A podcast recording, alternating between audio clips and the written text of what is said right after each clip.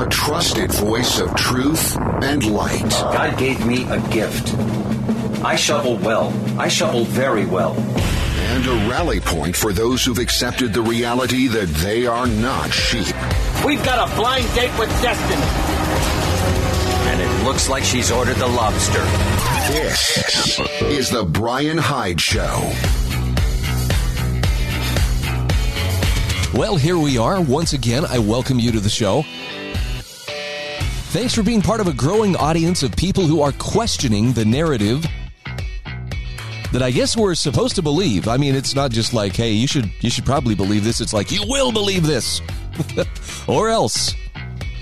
And actually we're going to spend some time today talking about what happens when, when you're being pressed to, to live in a way that's inconsistent with what your conscience is telling you. I know we all feel it at some level, but it's tough. You got a decision to make, and I'm uh, I'm not going to take tell you. Well, here's what you have to do.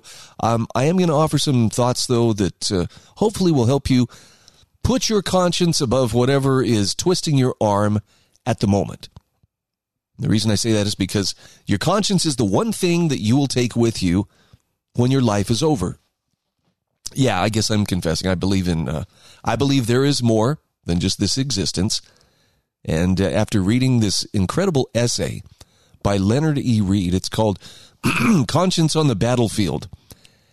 It was one of the one of the most eye-opening essays that I've read in my life because he makes a very strong case that you know when when uh, you get to the end of your life all the things you look back on all the accomplishments your financial net worth your awards you've received the lives you've touched none of those are going to follow you into whatever comes next but your conscience will and if you're meeting your conscience for the very first time when when you reach that point it could be kind of an awkward trip that's that's the kind way of putting it Anyway, getting into some deep philosophy right off the bat. Wow.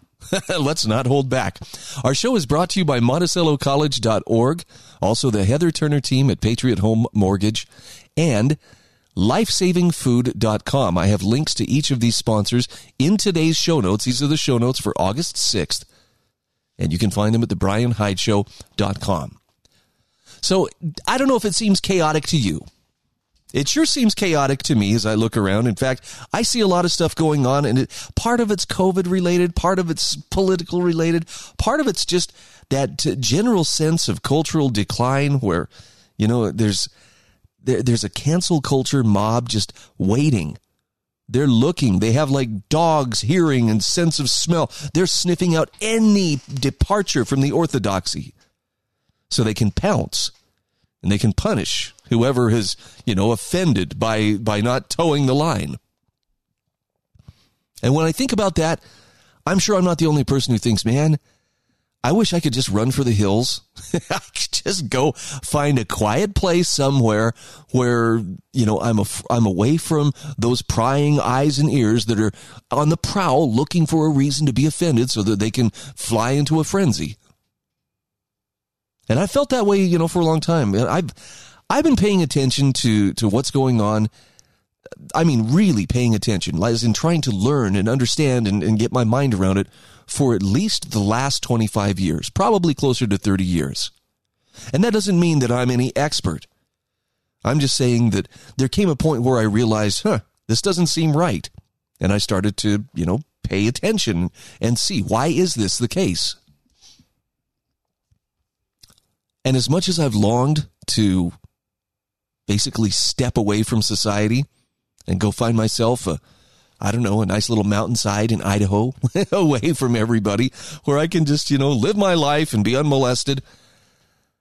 In my heart, I understand that uh, I can't do whatever I was born to do. I can't do it in isolation. I can't do it by going and hiding away on some desert island somewhere. So there's going to be risk involved. That's kind of tough for me because I'm not a I'm not a person who's super comfortable with risk. But if I'm going to do something that actually makes a difference, I got to be willing to uh, to suffer. And I'm not telling you, well, if you're not suffering, you're not doing it right. I'm just saying that's that's a reality that I think pretty much all of us are facing today. Especially if you have principles and especially if you have ideals that are counter to what the prevailing moral imperative or the prevailing fashion or fad may be. I came across a really great essay from Isaac Morehouse. And excuse me, I love Isaac's take on just about everything because he's a very positive person. This guy's an innovator, he's a thinker. And he likens our situation where we are right now to the movie A Quiet Place. I don't know if you've seen this, John Krasinski. It's it's a good movie. It's it's very well done. But when you live in a quiet place, you have to be very careful because drawing any attention to yourself can be dangerous. And I like Isaac Morehouse's advice because he says, hey, the solution is to live out loud anyway. Here's what he says He says, We are living in the movie A Quiet Place and its sequel. If you speak, if you make any sound, if your existence, you living your life, you merely being or breathing, broadcasts any kind of signal that disturbs, disturbs the lurking devourers, you get killed. This is speech. This is expression. This is living out loud. This is being your beliefs. And he asks, what happens in this world? Well, most people get killed. A zombified cityscape remains an eerie, quiet shell of what it was just before the madness. So, what do you do? Most hide. They go off the grid, they flee, they hunker down, and they still get killed because humans can't live in silence. Others find a protected island utopia where they can live freely without the rest of the world knowing. But they too eventually get killed because humans living freely reverberates beyond the borders of any protected citadel. And so he says, Is there any solution to such a suffocating force? Now listen to his answer. It is not to remain quiet. It is not to run and hide. It's not to build a fortress. Those will not work in the long term because you are human. You must speak out. You must live out loud. Your existence must register. Ultimately, he says the solution is to speak. It is to be loud in a specific way. To find a frequency that cripples and destroys the enemy that wishes to silence you. And to broadcast that frequency so loudly it covers the globe. Now, I'm not suggesting that, uh, you know, as a homework assignment, what you ought to do is sit down this weekend and watch A Quiet Place and maybe the sequel too. Although I can think of worse ways to pass the time. It's a pretty good movie. But think about what, uh, what Isaac Morehouse is suggesting here. Instead of quietly shrinking away and becoming a wallflower and, you know, doing everything you can to just avoid drawing any attention whatsoever, your existence has to register. And that doesn't mean you have to go out there and bang the drum and be a one man band. And, you know, you don't have to be a spectacle to have influence. You just have to be the kind of person who lives in such a way that it, it broadcasts what you are, what you represent, what you stand for. Now, I know that sounds lofty. And here I am, you know, I'm sitting here in the safety of my studio telling you these things. But I also tell you this from the perspective of someone who, for speaking out over the years, has also, you know, paid a price from time to time. And sometimes it's just unkind words. Believe it or not, you get to where unkind words really don't phase you so bad. You know, your skin thickens, you get a little bit of a perspective. You know, for me, and this is my coping mechanism, maybe I'm wrong in saying this, but when somebody posts a particularly nasty comment on something that I've written or, or shared online, or I get a nasty uh, message, you know, hey, I think, you know, you and your show are, you know, a load of garbage. You know, that's if they're being nice. In my heart, I understand that uh, this is a person who is frustrated for some reason. Um, if there's if there's constructive criticism, if there's something I could learn from them, I'll try to learn it. But mostly, I feel just a little bit sorry for him because I realize if they could just sit down and have lunch with me, they may not agree with me, but they'd probably realize I'm okay. And so are they. It's just when we get into that keyboard warrior mentality, you know, that's that's when people seem to have very little regard for the other people in their lives. And it's sad. In fact, in some cases, it, it becomes almost demonic kind of um, obsession with I want to punish people who disagree with me. I want to make sure that people are suffering because they dare have a different opinion. And when something bad happens to someone with whom you disagree, you can tell the real monsters because they're the ones who celebrate. In fact, we're going to talk about that when we come back. How would you react in such a situation if someone was celebrating your friend killing himself? Stick around. We'll talk about that in just a few moments. This is The Brian Hyde Show.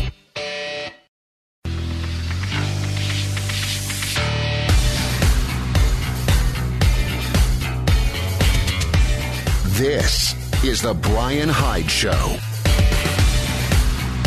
All right, we are back. You know, the cancel culture mob is feeling pretty sporty these days. I don't know if it's the safety in numbers or just they have this uh, they have this belief that they can punish anybody who disagrees with them, and uh, and it's it's where they find purpose. In fact, I want to share a quote with you. I saw this pop up on my Facebook memories. Um, I'm not sure who said it. I certainly don't disagree. The quote says, I think there's a strain of the social justice movement which is entirely about abusing the ability to tar people with extremely dangerous labels that they are not allowed to deny in order to further, you know, the person who's doing the tarring's physical goals or uh, political goals rather. Sure seems like it. And I don't know if you've ever been in this situation where um, you, you've seen someone that you know, you know, being tossed to uh, the wolves, so to speak. But the irrational hatred and that lust to see other people suffer, it can bring out some of our worst tendencies as well. In fact, I'll give you a quick example of this. Um, not so many years ago, trying to think back, it would have been about six years ago, I received a letter from an individual asking me if I would like to interview him and, and talk about his book that he'd written. It was a book called Only by Blood and Suffering. The author was a cowboy by the name of Lavoy Finicum. Now I get uh, I get author requests quite often, and I have all throughout my radio career, my talk radio career, anyways. just because they're they're looking for some publicity, and I it's not that I'm cynical and uh, you know another author here, but I was like, okay, somebody wrote a book and they're just looking to help promote it. I wasn't that interested until I noticed that he mentioned he had been at Bundy Ranch back in 2014. And with that, my interest shot through the roof. I was like, okay, I want to know about this guy. And so I met Lavoy Finicum. I said, sure, come on my show. Let's let's talk about your book. And I met a really unique, genuine, very humble, very down to earth guy who would later, in, in some ways, become a household name, at least here in the American West, uh, when uh, he and Ammon Bundy and others occupied the Malheur National Wildlife Refuge up in Oregon. Perhaps you heard a little bit about this. Now, I can only speak to what I know of Lavoy personally. I met the man on, I don't know, probably a half dozen occasions in person, talked to him on the phone on other occasions. Um, you know, he he actually drove down to Cedar City where I was broadcasting at the time and, and was on my radio program during the occupation of the Malheur Wildlife Refuge. And I would just ask you, consider that. If that was really a standoff, oh my gosh, there's lines drawn, people pointing guns at each other, nobody would be traveling freely to and from there. But my point is, no crime as of yet had been committed. No charges had been filed. No arrest warrant had been issued. And in fact, when a, a certain uh, waste of, of human skin uh, called the FBI, called the sheriff's department, and tried to get them to come and arrest Lavoy because he was at the radio studio, he was very disappointed to learn, but we have no reason to arrest him. We have no warrant to arrest him. But as Lavoy Finicum became a spokesman for Ammon Bundy and the other occupiers there at that refuge. There was something about him, there was an authenticity that even people who were vehemently opposed, those who went out to the refuge and talked with him in person, came away with a much more favorable impression. In fact, in some cases, they came away going, I actually support what he's doing. I see what he's saying. And of course, uh, you've probably you probably already know there came a point where the authorities decided we've got to end this uh, occupation once and for all and so they, they used their informants to uh, set up a time where they could do a traffic stop. Except it wasn't really a traffic stop so much as it was a amb- an ambush. And I mean, as in a classic military L shaped ambush on a blind curve, far away from cell phone reception. The FBI helped set it up. They, they had time to cut limbs from trees to set up clear shooting lanes. They had plenty of time to plan it out and they set in motion a situation. Now, keep in mind, there were no arrest warrants that had been issued at this time for Ammon Bundy, for Lavoy Finicum, for anybody that was in the cars with them. But they set, the authorities set in motion a situation in which there was absolutely no room for error. Any misstep would result in deadly force, and ultimately, that's exactly what happened. They they set up the uh, the ambush. Um, Lavoy and the others knew that uh, that the authorities were uh, were coming for them hard. They were shot at, most likely with less than lethal ammunition, but nonetheless shot at at the first place where they were pulled over and stopped. And so Lavoy said, "We're gonna we're gonna go be meeting with the sheriff there in John Day. Follow us, and we'll we'll talk to you there." And he took off. And ultimately, he was killed after they ran into a snowbank, avoiding the roadblock there on that blind curve. It was totally unnecessary. And I say that from the standpoint of when the, the case went before the jurors in Oregon, those who stood trial were acquitted. Lavoy would have been acquitted right along with them. But instead, the FBI and its uh, complicit uh, comrades in the Oregon State Police set up an ambush so that they could kill you know this this guy or stop him and or have a just justification to uh, to take him out. You know, I mean, there's some people who say it was it was an order from Kate Brown or it was an order from you know somebody high up in Obama's administration that that said you know this is this has to be done. I don't know that. All I know is it wasn't necessary. Nobody was being violent. But here's the thing that was so difficult to deal with the amount of bloodlust, the rejoicing, the mocking of, of Lavoy's family that followed. That was probably the most demonic behavior I've ever witnessed in my life. And it continues to this day. There's still people who they can't let it go. They can't believe Ammon Bundy was acquitted. They can't believe he's a free man. They don't know him personally. He's never done anything to them personally, but it irks them and they probably grind their teeth in their sleep, worrying about it and fretting over it. And the glee with which they celebrated this good man's unnecessary death is, is a really ugly thing, possibly one of the ugliest examples of behavior that I've seen. And if I can just be really honest, it it uh, brought some of the darkest anger that I have felt in my heart right to the surface. I don't. Uh, I I try to to remind myself, you know, on regular occasions that every human being that I meet up with is a child of God, is loved by their Creator. But I was not feeling nearly so charitable towards a lot of the, the folks who were, you know, heaping their derision on the Finicum family. We're going to go to break here in a moment, but when we come back, I'm going to share with you a, an article from Alexander Riley. It's a very thoughtful piece on wrestling with justice in the midst of sorrow and loss. And this is something I've seen Lavoy's family do um, with incredible grace and patience. I mean, I can't imagine. I cannot imagine how, how much trauma you would feel knowing that your loved one had just been violently taken You know, the videos out there, the whole world is watching, you know, ooh, over and over again being played.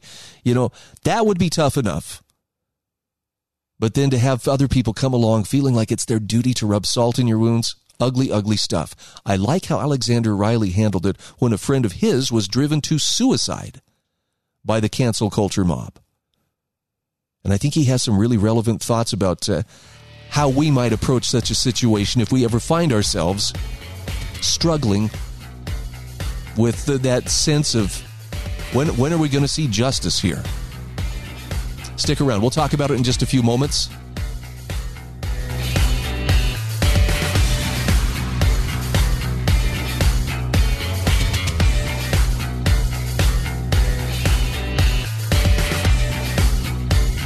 This is The Brian Hyde Show.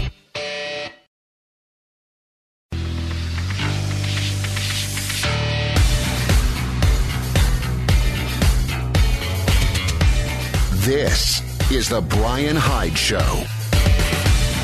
Hey, welcome back to the show. Our program is brought to you in part today by the Heather Turner team at Patriot Home Mortgage. They are an equal housing opportunity lender.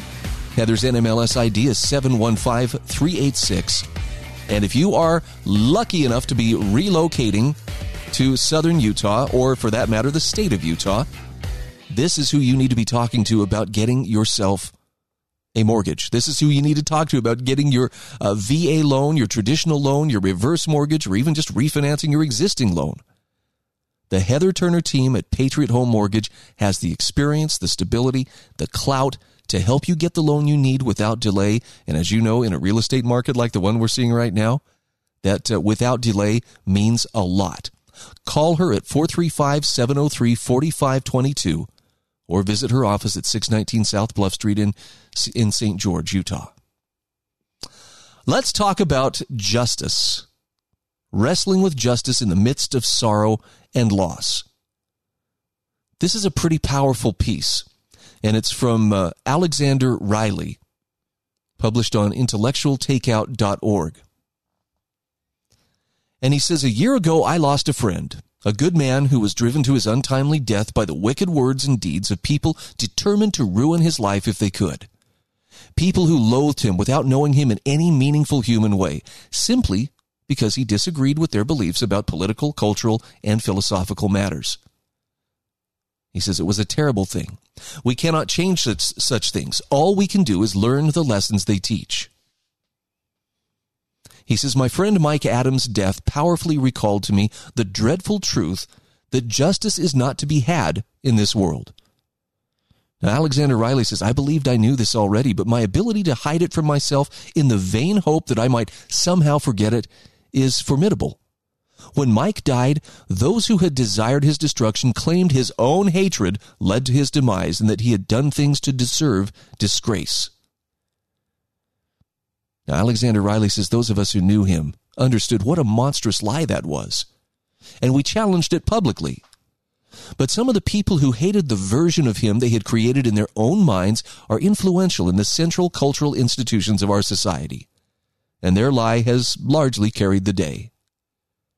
Their insane hatred of him, which he did not reciprocate, made it impossible for them to recognize reality and our current elitist culture embraces these same warped sensibilities. He says, Mike's death also taught me an essential lesson about forgiveness and its boundaries. Knowing the seriousness of Mike's religious faith, I've been mightily desirous of cultivating the spiritual ability to forgive. He says, I would like to be able to absolve those who caused his end and then gloated about it after the fact. But I also know the passage in Leo Tolstoy's War and Peace in which Prince Andrei contemplates an enemy whom he suspects of the worst of moral transgressions against him. His sister Maria calls to him calls to him to the path of forgiveness. Andrei, one thing I beg, I entreat of you, she said, touching his elbow and looking at him with eyes that shone through her tears. I understand you. She looked down. Don't imagine that sorrow is the work of men. Men are his tools. She looked a little above Prince Andrei's head with the confident, accustomed look with which one looks at the place where a familiar portrait hangs. Sorrow is sent by him, not by men. Men are his instruments. They are not to blame. If you think someone has wronged you, forget it and forgive. We have no right to punish. And then you will know the happiness of forgiving. If I were a woman, I would do so, Maria. That is a woman's virtue. But a man should not and cannot forgive and forget, he replied. And though till that moment he had not been thinking of Kurgan, Kurgan, all his unexpended anger suddenly welled up in his heart. If Maria is already persuading me to forgive, it means that I ought long ago to have punished him, he thought. And giving her no further reply, he began thinking of the glad, vindictive moment when he would meet Kurgan, who he now knew was in the army. End quote. Now, Alexander Riley says internally, I should perhaps forgive the hate filled people who hounded my friend to his death. The moral good thereof might well help me settle my troubled mind. But he says, I've not yet acquired this ability. I admit this is a great struggle for me, as Prince Andre's view of this matter overlaps considerably with my own, but the internal struggle goes on. Externally, though, he says the example of Mike's life is perfectly in tune with a sound understanding of the distinction between the internal spiritual struggle and the political imperative to defeat the enemy. I can struggle internally to forgive them their hatred while working, still working politically against the people who pushed my friend to his death. I would be vindicated in the work itself and in seeing their perverse ideas defeated, even as I continue to try to forgive them for perpetrating their evil. He says a final moral lesson learned from Mike's death, perhaps the most important of the three, is that even those we would least suspect of alienation and suicidal loneliness can fall into that dark pit and be unable to crawl out, to climb out alone, rather. Mike was strong and confident, far from the stereotypical suicide risk. Alexander Riley says we all need sustenance from those who love us, and we are all morally charged to look out for those we love. And so he says, I will tell a friend today that I am here for him. May I ask you to consider doing the same? I don't know why this one struck me so strongly, and, and may, maybe this is just me. Maybe I'm the only one who really needed to hear this today, but I'm sharing this with you because I have a hunch that there are people within the sound of my voice who likewise are, are on the receiving end of unjust anger and derision, and, and you don't know how to respond to it. I mean, look, the, the instinctual response is you return, you know, eye for an eye, tooth for a tooth. You know, you respond in kind. And there's certainly a part of me that resonates with that. But I think about something Leonard E. Read said a long time ago, and I'm, I'm paraphrasing this, but that is the higher the objective that you are trying to accomplish, the higher the methods you must use to carry that uh, objective forward. In other words, if I want to, uh, if I want to see the world be a better place, I want to improve. You know, um, I, I want people to to live happy, productive, safe lives where they are free to make their own decisions. You can't try to advance that agenda through lies, through deceit, through violence. That whole end justifies the means thinking. No. And there are people out there who I think are very skilled at tapping into our fear and anger. This is one of the reasons why I have limited my intake of most mainstream media. Because it seems more than ever it's become a fear delivery system. Something that uh, plugs into the, the darkest emotions in my heart and, and tries to stir them up, tries to whip them into a froth. You know, I want to think that I'm strong enough and I'm aware enough I can't I can't be manipulated like that. But you know what? I know better. You start showing me videos of Antifa out there being Antifa, and there's a part of me that's looking at it just going, I wish people would just shoot them where they stand. they are so violent and so obnoxious and so disconnected from reality. You know, I, I'm when when uh, somebody in a car flees and ends up going over the top of of some of these Antifa uh, quote protesters that are threatening them it's really hard not to feel any sympathy for them. So I got to do a gut check every so often too and remind myself, okay, that person in the black bloc gear, screaming in the face of people who they don't even know, accusing them of, of being the worst of humanity. You know, that person is, is obviously dealing with some really serious pain in their lives, some really serious mental trauma. And I don't mean that in a condescending way like they're loopy, you know, they're, they're a bowl of Froot Loops. I mean, they're, they're, they're wounded. It's pretty hard to feel compassion when you got somebody screaming in your face. But I think if we're going to reach our highest, uh, our highest goal of becoming the best version of ourselves, we've got to have the kind of strength of character and, and humility and, and do I dare say the word meekness of heart to be able to withstand that without becoming that. I don't know if that makes sense. For some people, they're like, nope, you know, Somebody wants to do something snotty to me, I'm going to be snotty right back. But the older I get, the more I find that uh, my deepest admiration is for those people who have, for whatever reason, been able to, to tame that inner caveman, that inner tyrant that wants to just go berserker on other people who are acting inappropriately and can maintain their composure and maintain that perspective of, you know what? I'm sorry you're going through that, but that's that's not where I'm going to go. This is why I'm such a, an advocate of whatever we're doing to provide solutions. At the top of our priorities should be do not bring more fear or more anger into the situation. That's tough. I'm still working on it myself. All I'm suggesting is I think it's a very worthwhile goal, and I think those who do so will be very happy that they did so. This is The Brian Hyde Show.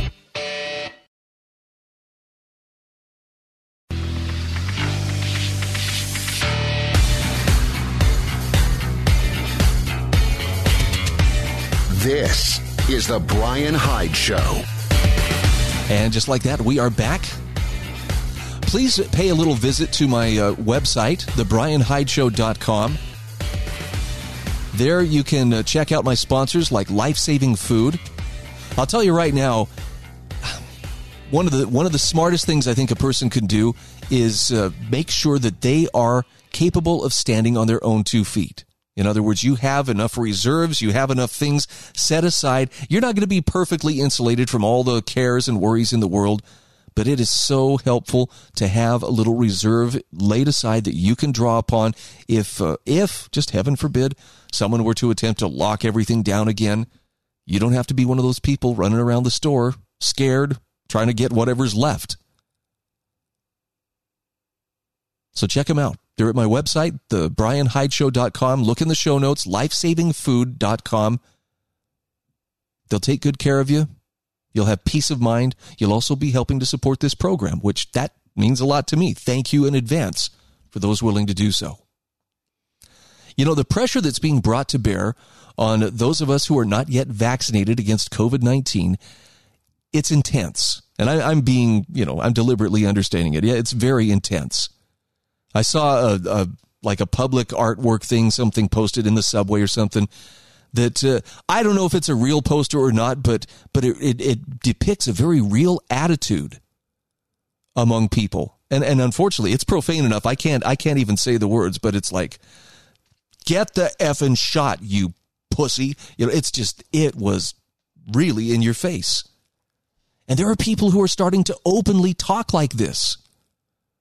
There's blame being laid against the unvaccinated. Why, the, every, every bit of this spread of COVID is the unvaccinated. The crazy thing is, the, I know three people personally who have all been diagnosed within the last week or so with COVID.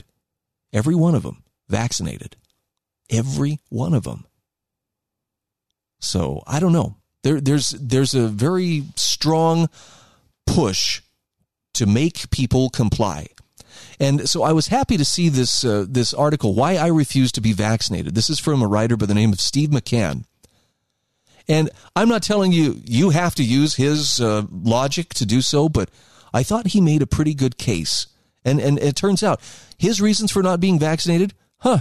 Interesting. None of these had to do with the fact that he's stupid or he's selfish which we've been told is, you know, the only reason someone would possibly abstain from, from that uh, injection.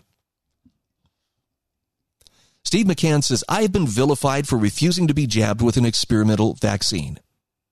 I've been told that I am among the worst people on the face of the earth, as that refusal is putting an inordinate number of people at risk of near certain death.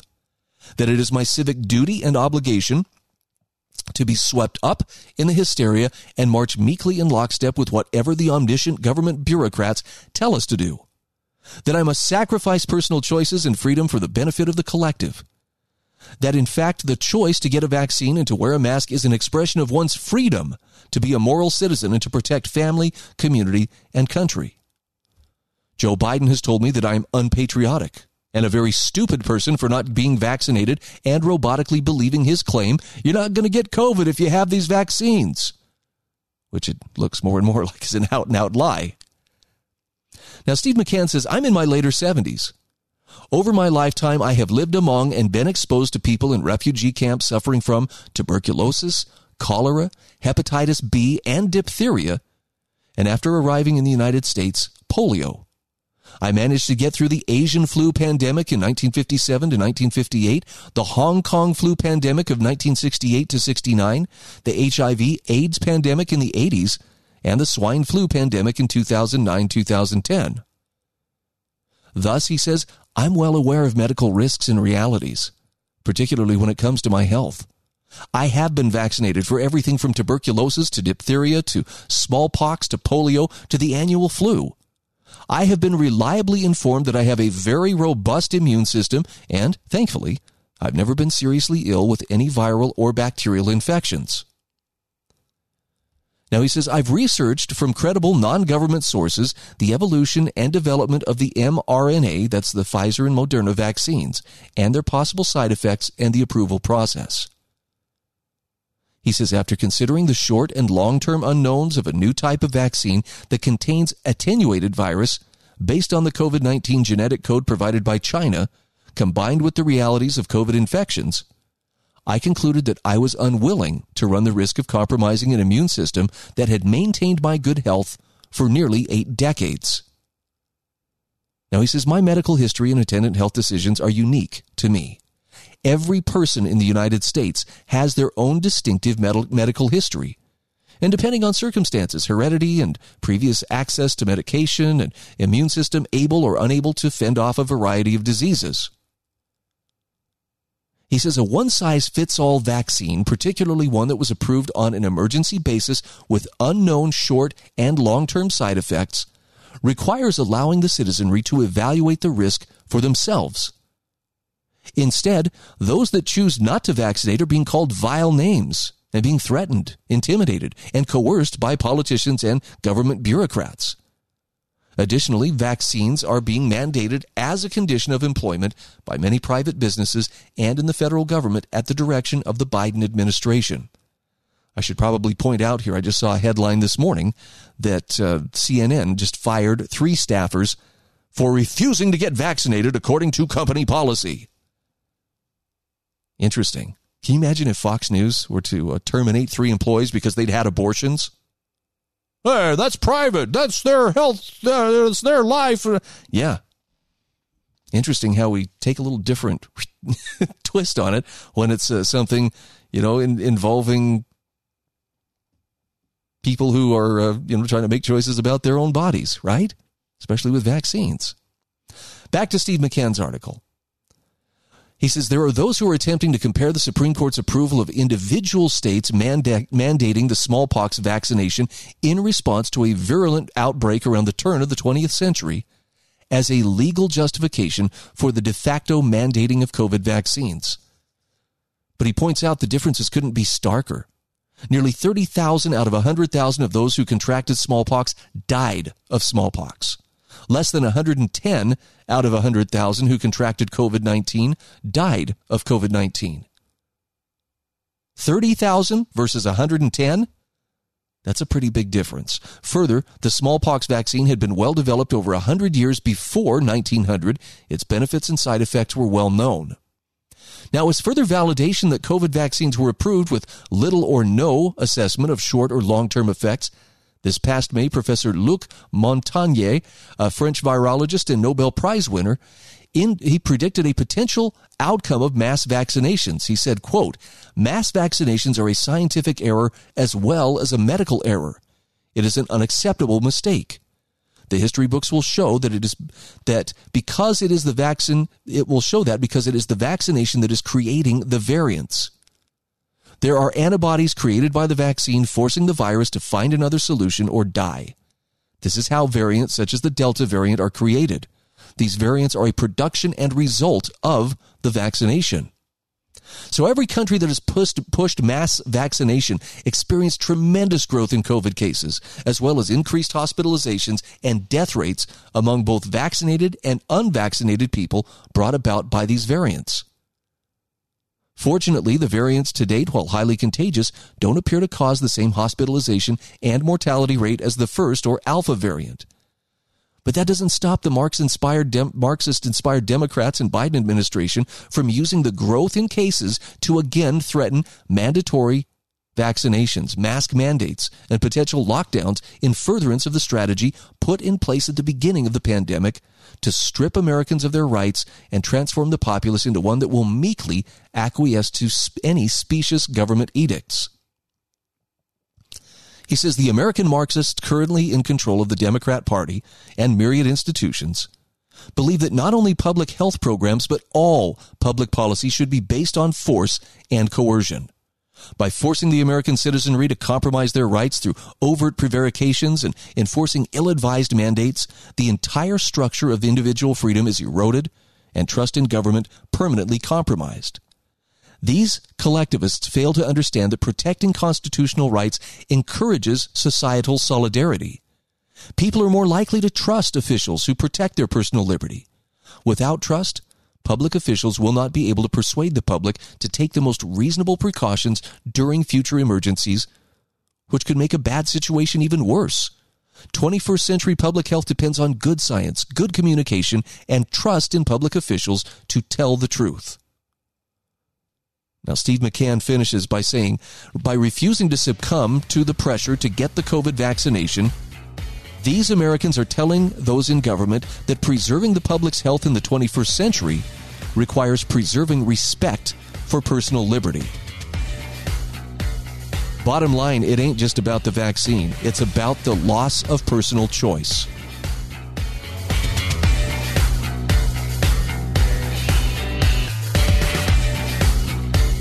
This is the Brian Hyde Show.